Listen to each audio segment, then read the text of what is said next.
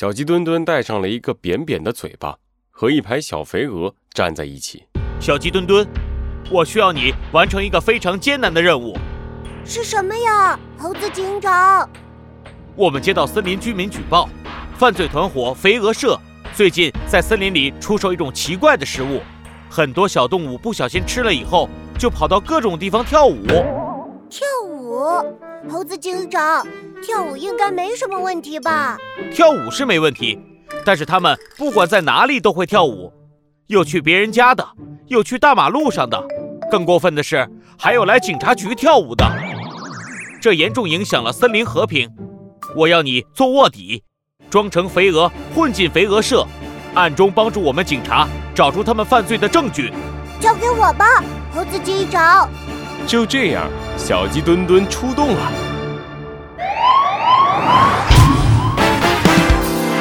罪恶藏在谜题之下，真相就在推理之后。猴子警长探案记。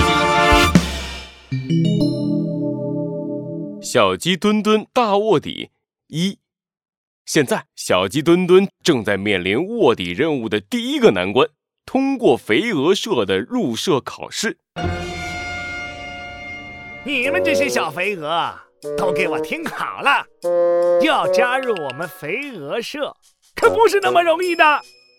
一只头上长着大疙瘩，穿着花衬衫的肥鹅正抬着下巴，用鼻孔看着小鸡墩墩和他身边的小肥鹅们。小肥鹅，我是肥鹅阿土，你们可以叫我阿土哥。你们要通过我三个考验，才可以加入我们肥鹅社，听明白了没有啊？明白。好，首先，做我们肥鹅社的鹅要足够强壮。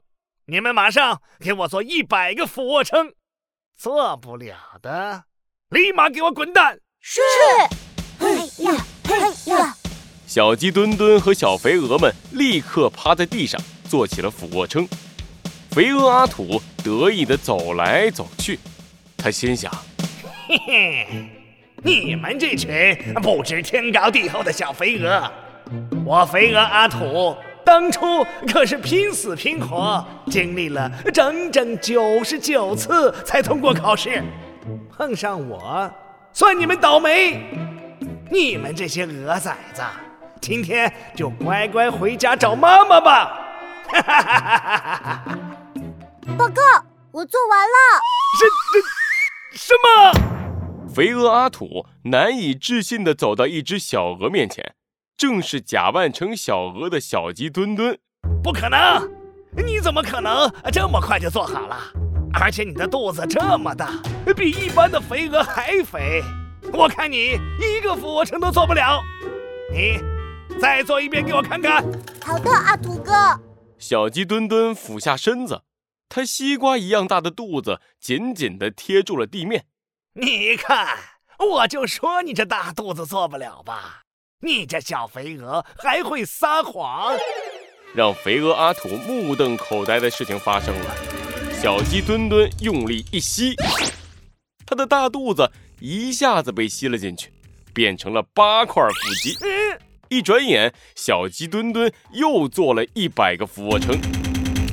报告，我做完了。呃、你你呃呃，算你通过了。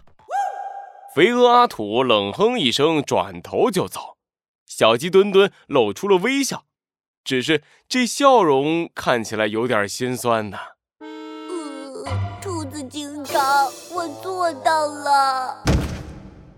原来，在小鸡墩墩执行卧底任务之前，猴子警长特意把兔子警长请到了森林警局，给小鸡墩墩来了一个九十九天魔鬼训练。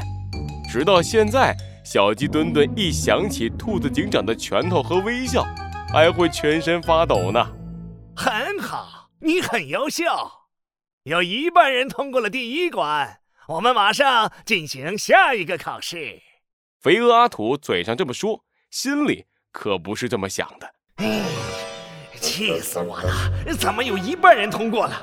这要是让他们一次性合格了，以后知道我肥鹅阿土考了九十九次，还不得笑死我呀！不行，呃，第二关，我一定要让他们没法通过考试。肥鹅阿土会想什么办法为难小鸡墩墩？小鸡墩墩又怎么机智化解呢？下一集告诉你。